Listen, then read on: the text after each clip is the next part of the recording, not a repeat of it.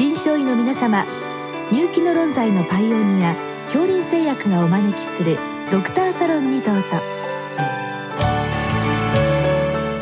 今日はお客様に国立感染症研究所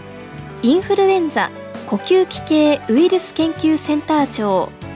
長谷川秀樹さんをお招きしております。サロンドクターは順天堂大学教授池田志学さんです。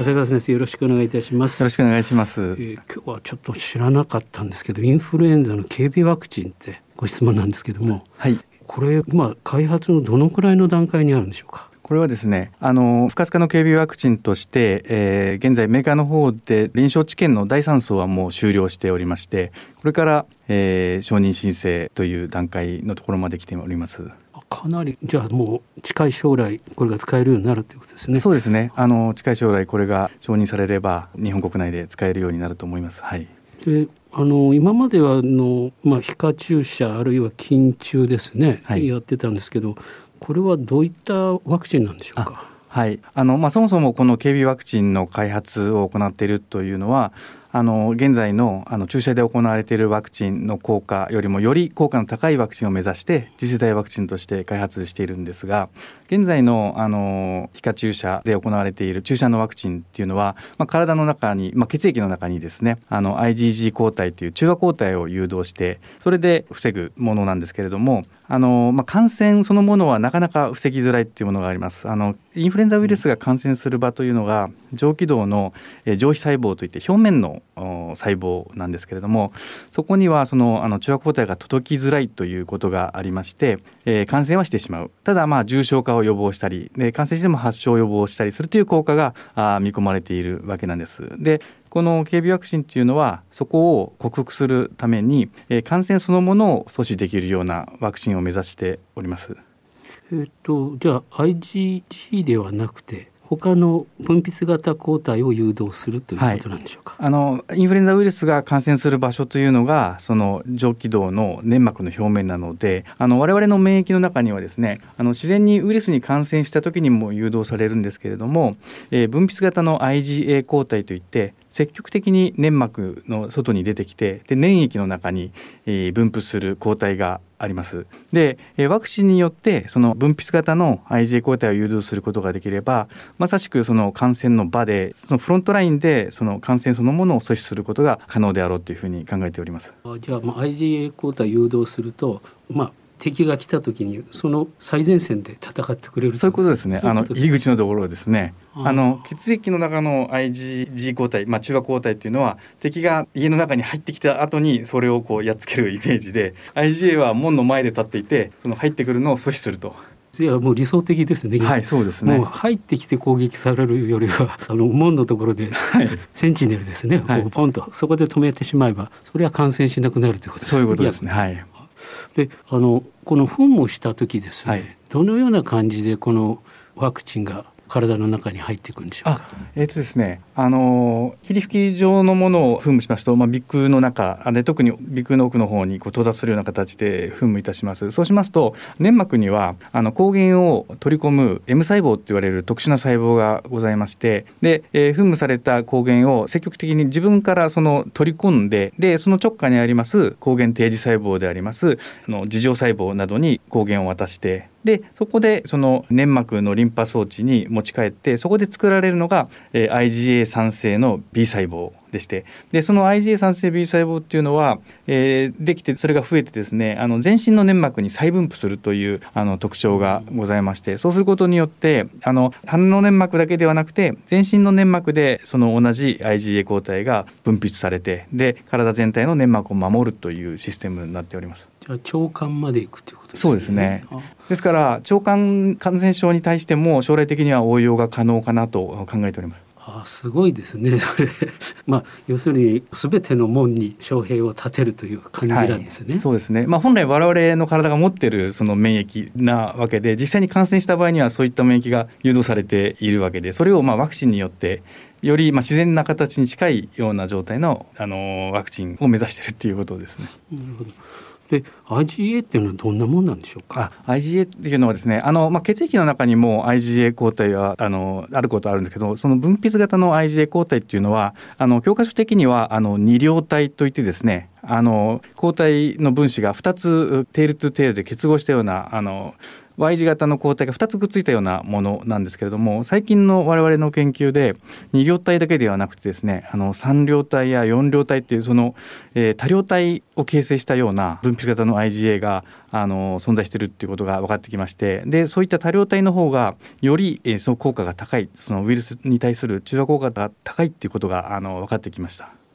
でまあ、最近のあのコロナワクチンでも問題になってますけどあの結構変異株があのインフルエンザも多いですよね、はい、それに関しては IgA っていうのはどういう、はい、あのインフルエンザウイルスというのは毎年あの非常に変異を繰り返すウイルスでしてあのワクチンそのものもあの前の年にですね次の年どういうのが流行るのかと予想して作らなくてはならないというような状況なんですね。で、えー、予想が外れてあのワクチンとその流行株が変わることがあるとですね抗原性に変化があるとあの効かなくなってしまうというようなことがあります。で、えー、この IgA 抗体っていうのはその構造上その二量体や多量体を取っているその特徴のためにですねあの変異ウイルスに対してもあの効果が高いっていうことが知られております。ですからこれはもともとですねあの注射によって誘導された免疫よりもあのかかった後に誘導される免疫の方が、えー、その変異株に対して強いってことがもともと知られていてでその原因を突き詰めていくとあの IgA だったっていうことなんですね。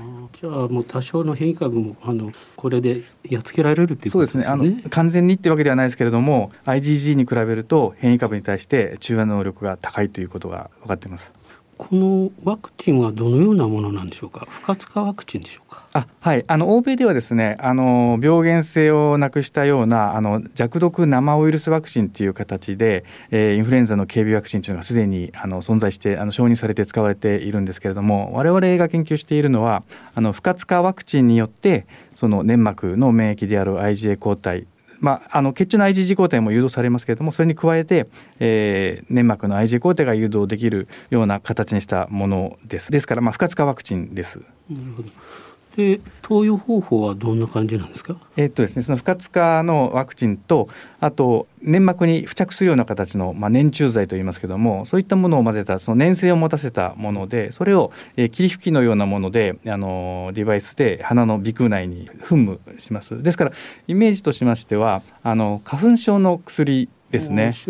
あのアレルギーのあの花粉症の薬を右と左にあの1回ずつ摂取するようなイメージで、まあ、痛みを伴いませんし、まあ、副反応も今まで臨床研究などでは特にその目立つものは認められませんでしたので負担少なく、えー、痛くなくそのより効果の高い免疫を、えー、誘導するということで、まあ、我々は期待しております。なんか簡便ですねすごく。はいですからあの高齢者もそうですけどあの小児にいい感じなんですけどそうですね。あの注射が嫌いなお子さんは多いので、えー、その鼻にスプレーするだけっていうとあの抵抗感はすごく少なくなると思いますね。で治験の対象のあの年齢層っていうのはやはり成人なんでしょうか？あの行われた治験は成人を対象としたものだったんですけれどもあの現在その年齢を下げるような治験も追加で行っているところです。あじゃあ今は何歳ぐらいまで年齢を下げてあの治験されて試されているのは12歳まで試されているところですね。まあでも徐々にもっと低い層も今後必要になってこようかと思いますね、うん、それはいいですよね、はい、子供さんで週だけだったら嫌がらないから、はいそれからあのやはりあのこれを毎年やるんでしょうか？あそうですね、あの我々その臨床研究などで行ってきたのではその効果のある IgA 抗体を誘導するにはあの2回接種ということを行ってきました。えーおそらく、まあ、今のワクチンと同様にあの各シーズンの前に1回打っておく接種しておくっていうことがあの重要かと思いますけれどもその回数に関しましては、まあ、最初は2回必要かもしれませんけどもその後はま1回で済む可能性もありますしそれはま今後見てさらに研究していく必要があろうかなと思います。ただあの IgA っていうのはあの分泌されてずっと分泌され続けるわけではなくてやはり23か月経つとですねその下がってくるものなのでシーズン前にあの年末などのシーズン前に打っていくことによってそのちょうど冬場のシーズンを、えー、防ぐことができるようになるのかなというふうに考えてますけれども。それとあのちょっと話は変わるんですけどもう最近のコロナウイルスに対するワクチンですね、はい、まあ、メッセンジャー RNA ワクチンですごく効果がいいんですけどあのあれもどっちかというと IgG ですよね。そうです。あの注射型のあのワクチンによって誘導されるものは血中の IgG 抗体が主なものになりますね。かこのもし、まあ、日本はなかなかコロナウイルスをこう培養して増やすっていうことを反対する人たちが多いんですけど、はい、もしそれが可能になればやはりまた警備ワクチンというのはそうですね。あの国内で開発されているコロナのワクチンはそれこそ不活化ワクチンであったり組み換えタンパクワクチンであったりします。でそういったものを用いればですねあの警備ワクチンに応用することは可能で、まあ、我々もそれを視野に入れて今研究しているところです。っていうのはやはりそのワクチンを打っていてもかかってしまうっていうことがどうしてもその急性呼吸器感染症の場合にはありますのでその入り口で抑えるそのためにその粘膜免疫 IgA を誘導するというのは非常に重要なことだと考えられていて、まあ、世界中でもあの警備ワクチンというものもあの注目されつつあります。やはり今新コロナワクチンも何回打つのかとかですね、はいはい、やってますよね。はいで IgG が下がってきたら打とうってなんかちょっとストーリーがずれてきているような気がしてしょうがないですね。すねまあ、当初、まあ、やはりどれぐらいの持続期間があるかとかですねあと変異株に対してどうかっていう情報がわからないっていう状態でしたので、まあ、今回はとにかく早く数か月で実用化にたどり着けたっていう点であの、まあ、すごいとは思うんですけれども。まあ、本来でしたらインフルエンザのワクチンと同様にまず不活化を作って、まあ、これ中国がそうだと思うんですけど、はい、そうですねでやっぱり不活化しといてそれからやっぱり警備でまあ投与するということで、はい、やっぱり理想的ですね。どうもありがとうございました、はい、